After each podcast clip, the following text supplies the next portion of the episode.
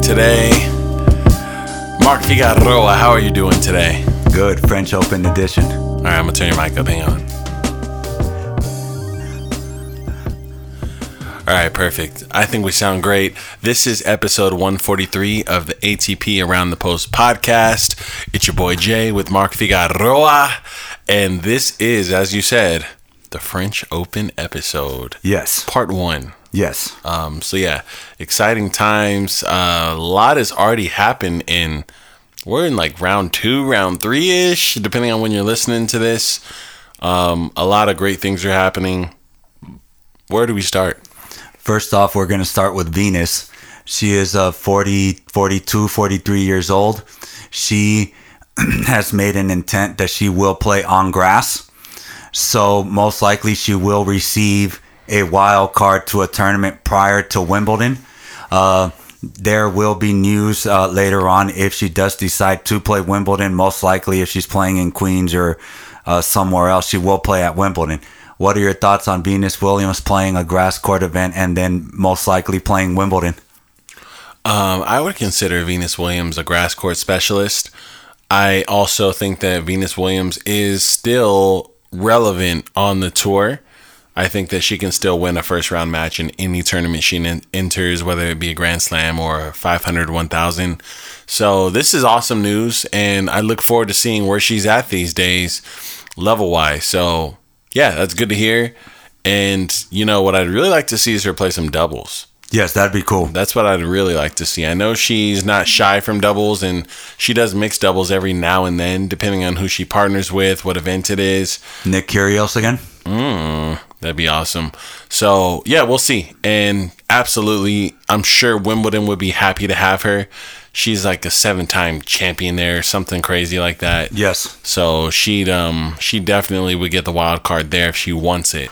So that's great news. That's good to hear. Yes. Uh, for uh, moving on uh, to uh, Svitolina, uh, prior to the French Open, she won her first tournament as a mom. Uh, she is she is mm. still in the tournament. Uh, what are your thoughts on Svitolina?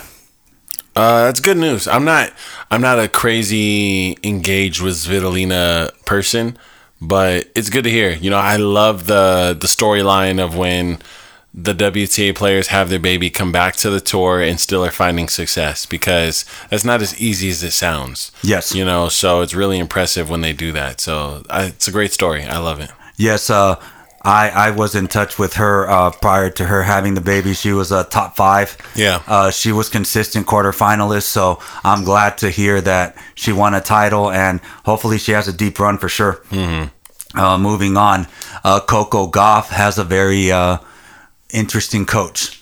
Uh, mm. Is in her coaching box. Wow. What are your thoughts on that? Do you think that Mouratoglou, if they make it to the quarters, do you think he has the res- response for Gauff to finally beat Iga?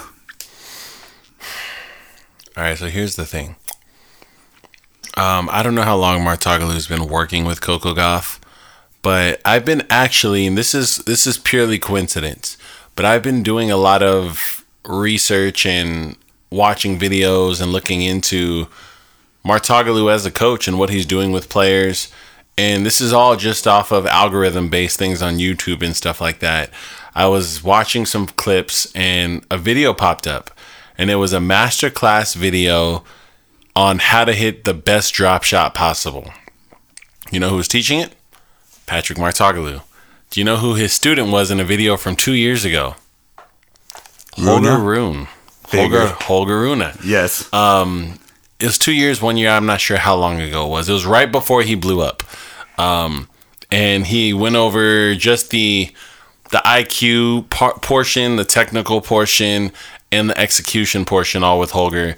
And then what's funny is this is right before Holger went in to play at the French Open and actually have a really good result as well. He had some pretty good play eh, before losing. So um, it gave me some insight onto Mouratoglou as a coach, the way he speaks to people, the way he explains things, the way his brain works. And he seems like a great solution to the Coco Gauff problems. He understands the game as a player, and he's able to communicate things in a polite, respectful way to a high level athlete. And I think that Uh, I'll just say this just to say it. One of his tips that I thought was very interesting was when he was talking about the drop shot. He said the only time you should ever use a drop shot is when your opponent thinks you could hit over the top of the ball instead. It's a very simple statement, but a very intelligent one. And he also said what that means is you should never be hitting a drop shot unless you're inside the baseline. Tell that to Alcaraz. Alcaraz kind of follows this theory, kind of. And obviously, you get more leeway when people are threatened by your ground stroke, Yes. no matter where you're at. Right. Because they have to stay back and deep to react, which gives you more margin for a drop shot. But, you know, and then he, he essentially said afterwards, don't just le- plant your right foot when you hit your backhand drop shot and hit the ball. Walk through it, like kind of move through that ball and continue your approach behind it, and it will put more weight behind that ball and carry it over the net. And he was just giving really intelligent advice, and it made me go, "Wow, this guy's a good coach." No, he is for sure. Which we know that, but Yes. it was really cool to see the coaching happen in a master class. So the fact that he's going to be involving himself in the Coco Gauff camp officially, I'm really excited for her. I don't know how long he's been there. For now, it's just for the clay court season.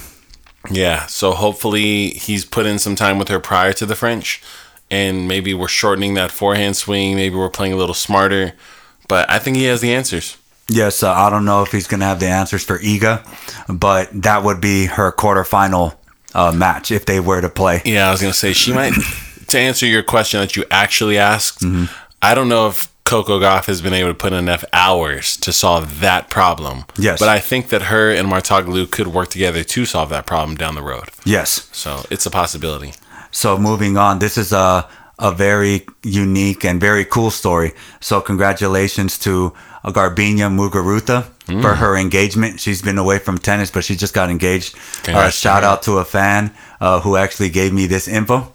But um, this fan actually was uh, at Central Park, somewhere along, somewhere there, asking Muguruza for an autograph.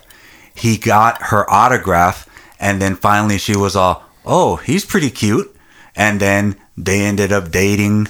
Uh, they courted, quote unquote. That sounded very 1950s. My bad. But uh, uh, they stayed together for a couple years, and now they're getting married. What do you think of that story?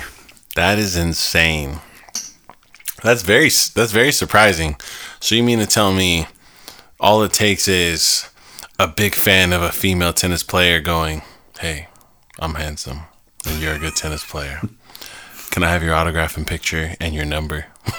uh, it seems like a, a long shot story, but that's pretty cool. That's interesting to hear. Yes, that, I thought that was pretty cool. So, but anyway, congratulations to her.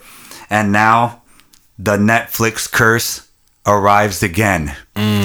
So we know the Netflix curse at Australia, where almost all the Netflix uh, people were out by the third round.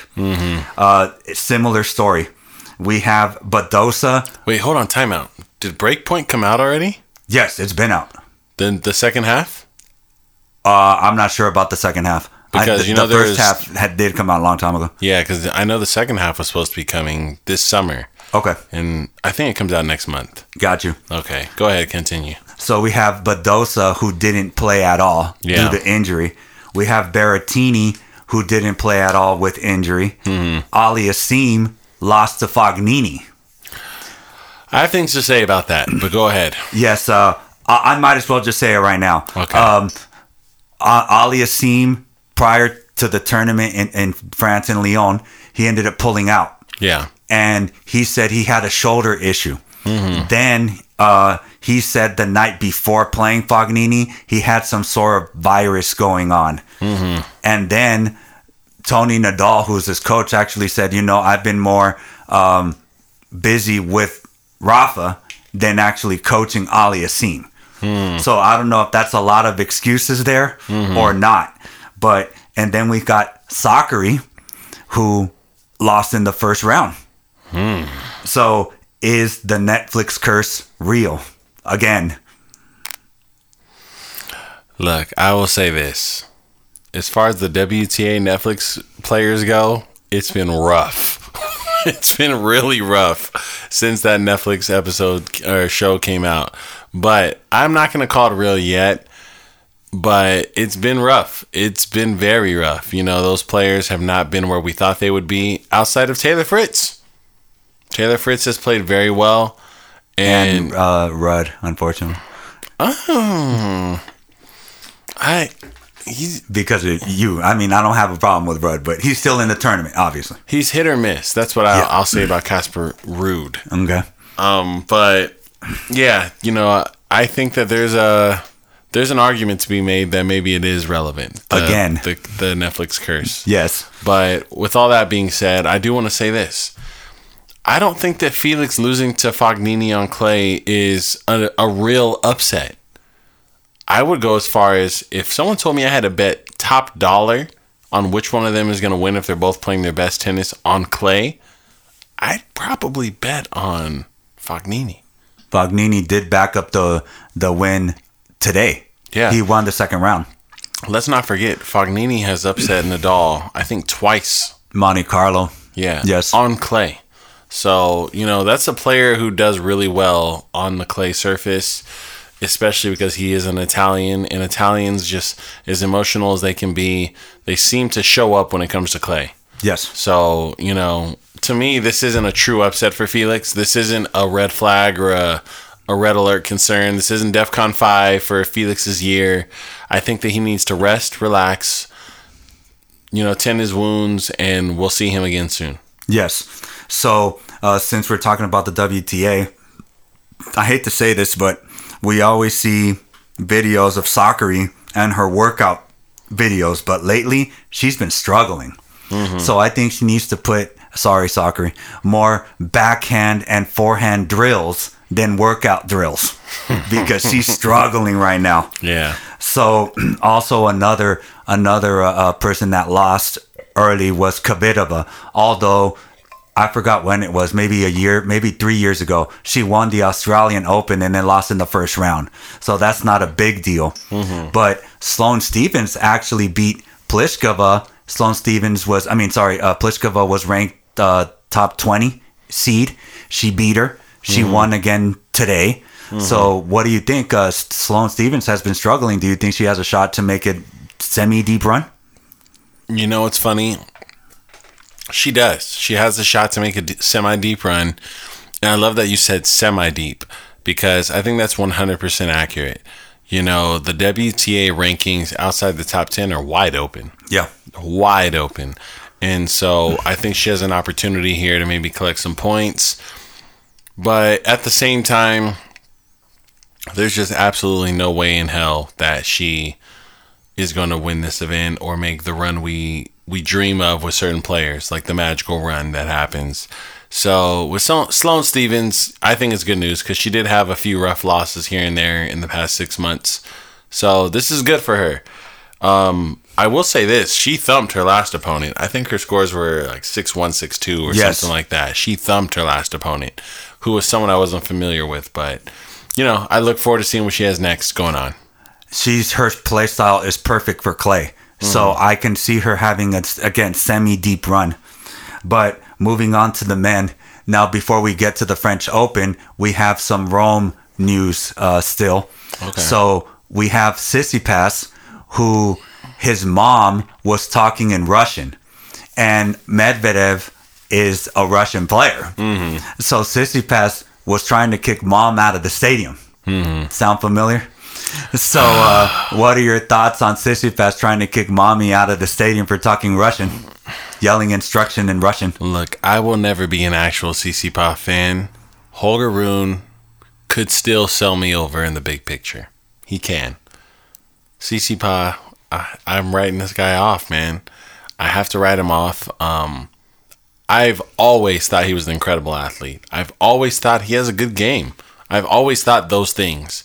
But there's just something so wimpy and lame about Tsitsipas. You know, it's just, you know, whether it be Shoegate, whether it be him calling Kyrgios a bully, whether it be him saying Rublev has no tools, how did he lose to him? Whether, you know, it's he's he wants to be petty, he wants to be insulting of other athletes, he wants to make excuses. He wants to be condescending. He has a superiority complex, but then when he's on the big stages, he buckles under pressure. This is a guy that for me is immature. You know, he has some growth to do internally, and until that happens, I can't be a fan of this guy. So for me, at least with Holger Rune, you know, he was like 18, you know, with these issues, which is reasonable. So I'm not Team Tsitsipas. I know he's a good athlete, but I will always bet against him in the big picture. Uh, we do know that the top half of the draw is super loaded. mm Pass, Alcaraz, uh, Djokovic, Rublev. Mm-hmm. if Tsitsipas gets to the quarters, beats Alcaraz, uh, did he earn your respect? No. no. Okay. He does not. Okay, so moving on, we have Norrie is still not done with the beef with Djokovic. Uh, prior to the French Open, they have a press conference prior to, and he said, "Let me tell my side of the story." Oh. He said prior to leaving onto court, the we were supposed to be out there at eleven o'clock. He waited until eleven fourteen with fifty seconds to get out. Now he said he was he was uh looking he was being looked at by the physio. Now I didn't know this. You could look at the physio for 15 minutes. After the 15 minutes, if you're still looking at the physio, you're disqualified. Oh. So he was looking at the physio for 14 minutes and 50 seconds. Wow. And then Norrie said, "That's within the rules, but I guess he can do what he want." Does that sound familiar? That's what Djokovic said about Norrie. So, what do you think about Norrie's comeback about Djokovic? Very, very interesting. And it sounds like Norrie played chess. He went, Oh, you made that move? Allow me to retort with this move.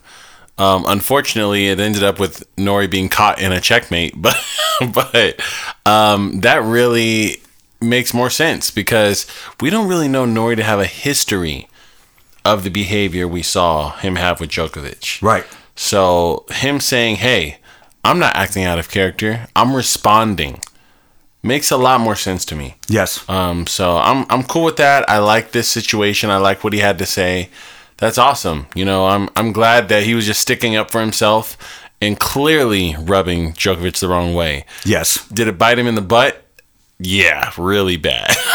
he got spanked after, but but uh, nonetheless, that makes a lot of sense, and that doesn't make me feel differently about Djokovic either, because this to me is within the wheelhouse of a Djokovic. Oh, so- big time. He's done it before. He did Yeah. the Dominic Thiem. He's done it to a ton of people. Yeah. Uh, let me read you the exact quote.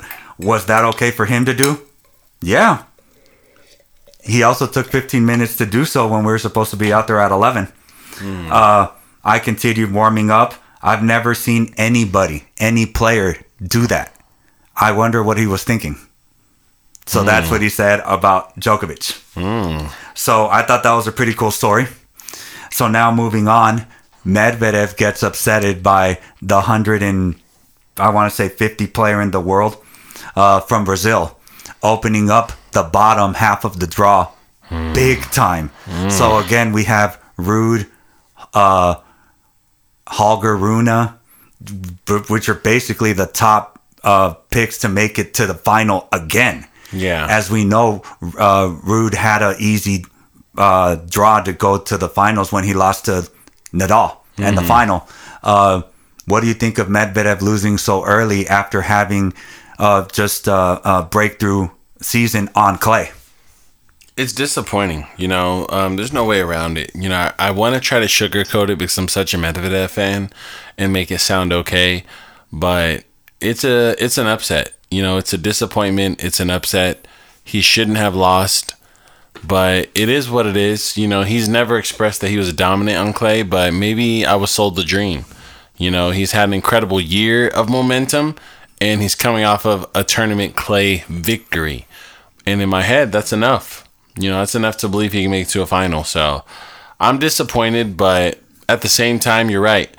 He was my favorite for that whole side of the bracket. Right.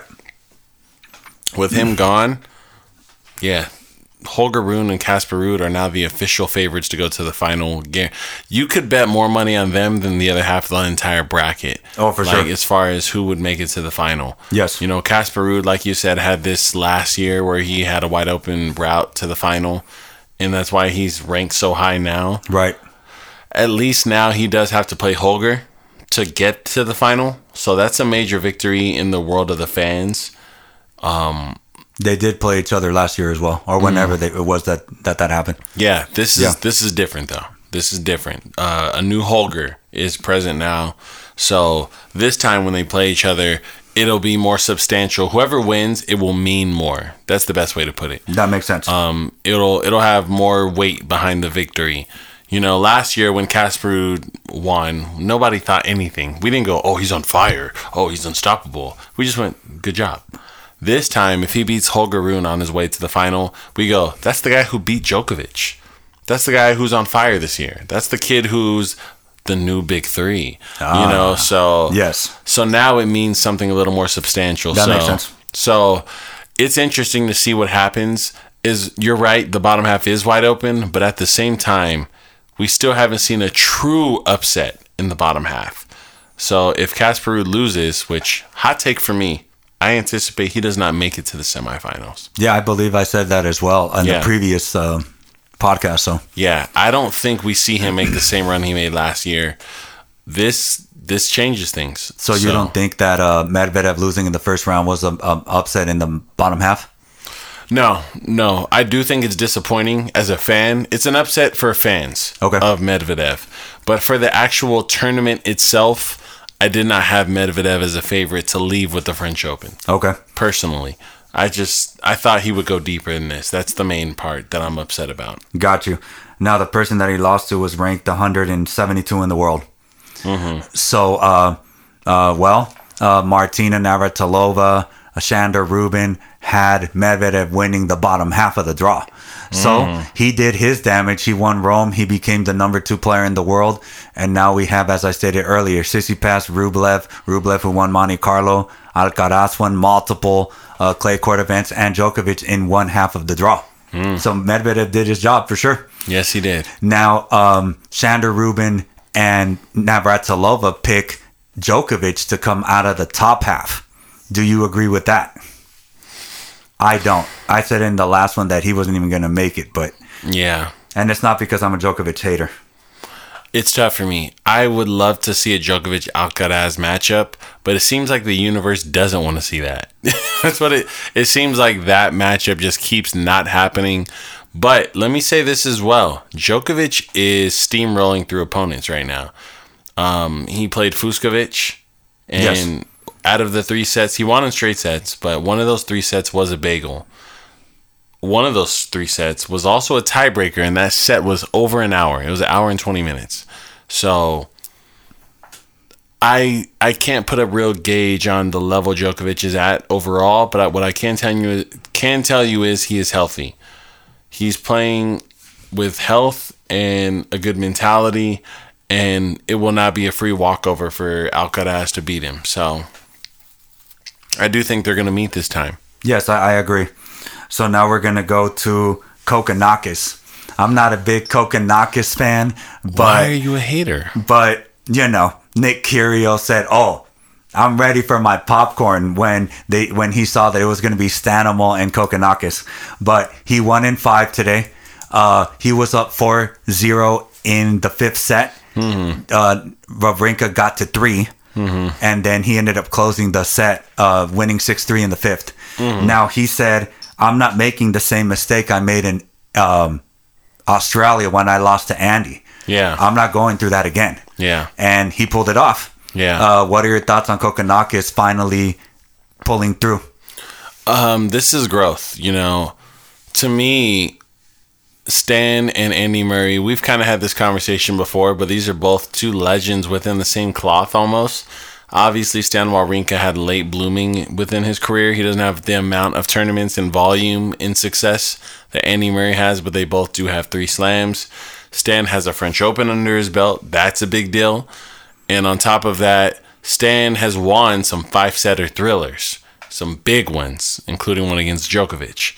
So Thanasi winning this to me is substantial because after losing that previous one to Andy Murray, this was an easy opportunity for him to have an excuse and lose again and let's go, okay, he has a hard time in the big moments versus the names who have been in these big moments.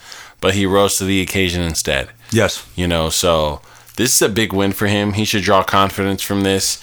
And this is the first time this year that I've seen him win one of these type of matches. Right. You know, so I hope that the second half of this year he takes this momentum from this victory specifically and runs with it. I honestly didn't think that he would beat Stan in the beginning of the match because of the results he's had Stanimal on clay. Mm-hmm. But the, yeah, that's a big victory for sure. Yeah. Before we get to the big big news, we'll get to Isner. He lost in the fifth uh, set as well in the first round, mm. and he's getting older, so this could be his last French Open, maybe. Any thoughts on that? Yeah, his career is very reminiscent of uh, Ivo Karlovic, except for the difference is John Isner is still a successful doubles player. That's true. So for me, I think that his retirement will be a much softer, less official and grand exit. And we will just see him play less and less singles events. Maybe a few more doubles events before he officially exits the tour. But I think you're right. I think that we are seeing the tail end for him. And for a guy who struggles with breaking serves and consolidating on serve and stuff like that, he can't go on much longer always winning with tiebreakers. Right. So that's going to shorten his career. Yeah, that was it. Was a little disappointing to see. I was really pulling for him, uh, but uh, yeah, I, the fairy tale's going to come to an end soon, I guess, and he can go play more pickleball with Jack Sock. Hey, So uh, now to the big story, which is Monfils. He's 0 and 4 in the year.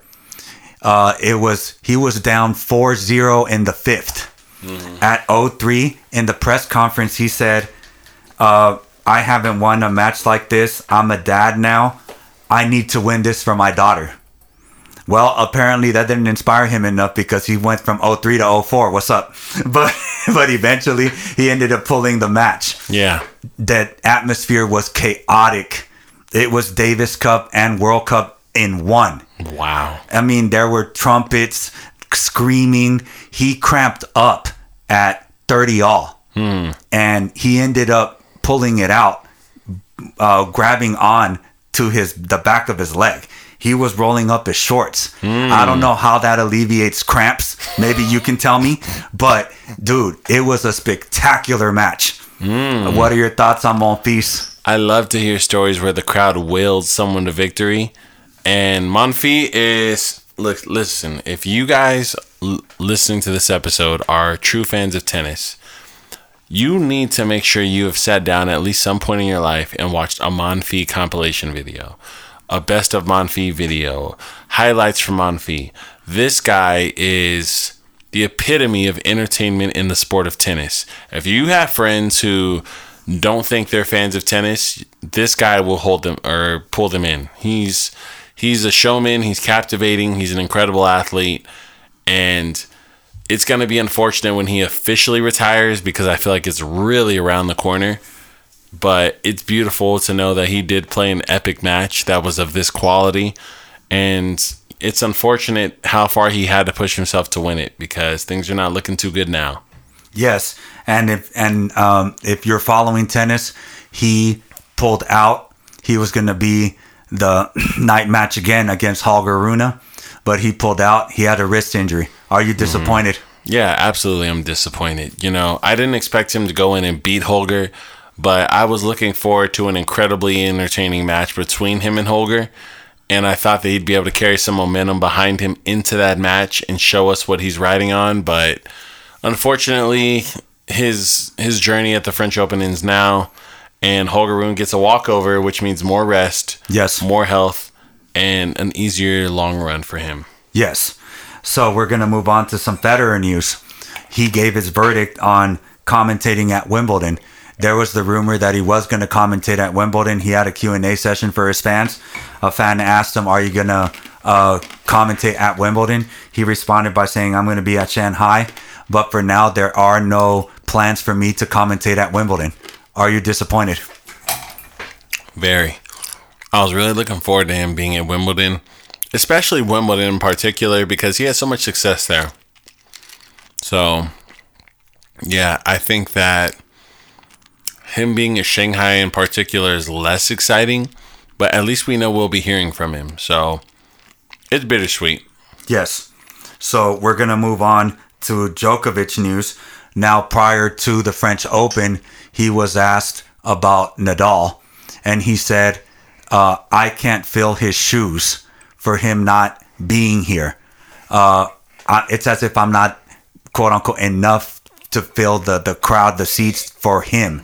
And then he also said, "Once uh, Nadal retires, a piece of him is retiring." So he was asked, "So are you going to retire later then?" And he pretty much hinted that it could be possible that he could retire maybe a year, two years tops after Nadal. So we're looking at 2026 perhaps. What are your thoughts on that? It's very interesting to hear because we know that Djokovic has alluded to him staying on the tour and playing for as long as he physically could, whatever's possible. But we're, what we're seeing now and what I'm getting from this statement is that he's already feeling the effects of his age and time and being on the tour so long. But what's really wielding him forward is making sure he can surpass the big three. Right. He's on top of the big three and he owns all the records.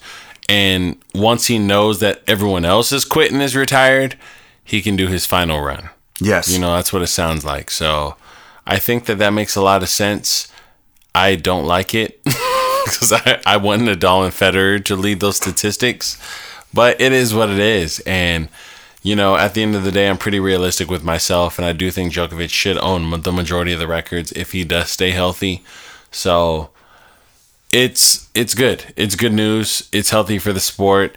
It is good for the next gen because I hope that they start to find ways to beat him before he makes his exit, and it's not they start winning after he makes his exit. Right. And then the last topic for me is going to be Alcaraz. Now, we do know that the Olympics are going to be uh, this next year, I believe, 2024, and it's going to be in Paris.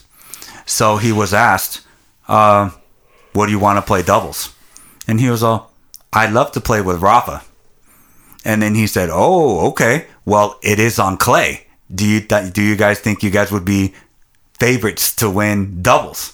He was like, "I don't see why not. It would be a dream for me and a bucket list thing to play with Rafa, but it would be completely up to him. Do you think that if they were to enter doubles on clay, would they be the favorite to win the gold medal?" No, I don't think they're the favorite to win the gold medal. You know, that also depends on who else is in the draw. But for example, I think Thanasi and Kyrgios could take out Alcaraz and Nadal in doubles. And that's not to say that I think one's superior to the other. I just don't think that they're that special of a combination. They're two excellent, excellent dog-minded grinder singles players. And we know that Nadal is a good doubles player. We know Yes, that. yes. We do know that. But we don't know that about Alcaraz. We don't know about their chemistry. They don't have this long friendship or relationship together. There's no way in hell I'm calling them a favorite to win that. It's unrealistic. Um, I'm not a dreamer when it comes to results. I think it's possible. I think they're capable, but I'm not going to bet on that. So, no, I'm not going to roll with that. I would love to see that for sure. Uh, uh, uh, although to me, Alcaraz plays uh, more similar to Federer. He's always idolized Nadal, so I would really want to see that on clay, especially. And then, um, as you just stated, Rafa does have hands, so they could make a deep run. But we do have a lot of doubles uh, teams that would be playing, so it would be it would be interesting to see though. I agree. So, is there any news you have? Uh, no news for me this week. And I think you covered pretty much everything. Okay. So normally I say I hope you guys were entertained, but uh, a student of mine passed away. He was a uh, avid listener of the podcast. So AJ, rest in peace. AJ, rest in peace. You were a good guy. I did know him as well. And um, secondly, from there, I did want to give a, a congratulations and shout out while we're on the topic of reaching out to people. Um, Miles Clark, uh, a friend of mine, he did play in the Victoria Club Open over in Riverside, California this past weekend. And he won the tournament without dropping a set. And so, congratulations to him. I was thinking about doing a deep dive on it in this episode, but I figured I'd spare that. But yeah, congrats to him, and maybe we can have him on an episode soon. Okay. Outside of that, ATP podcast around the post. I'm your boy Jay, Mark Figueroa. We will see you next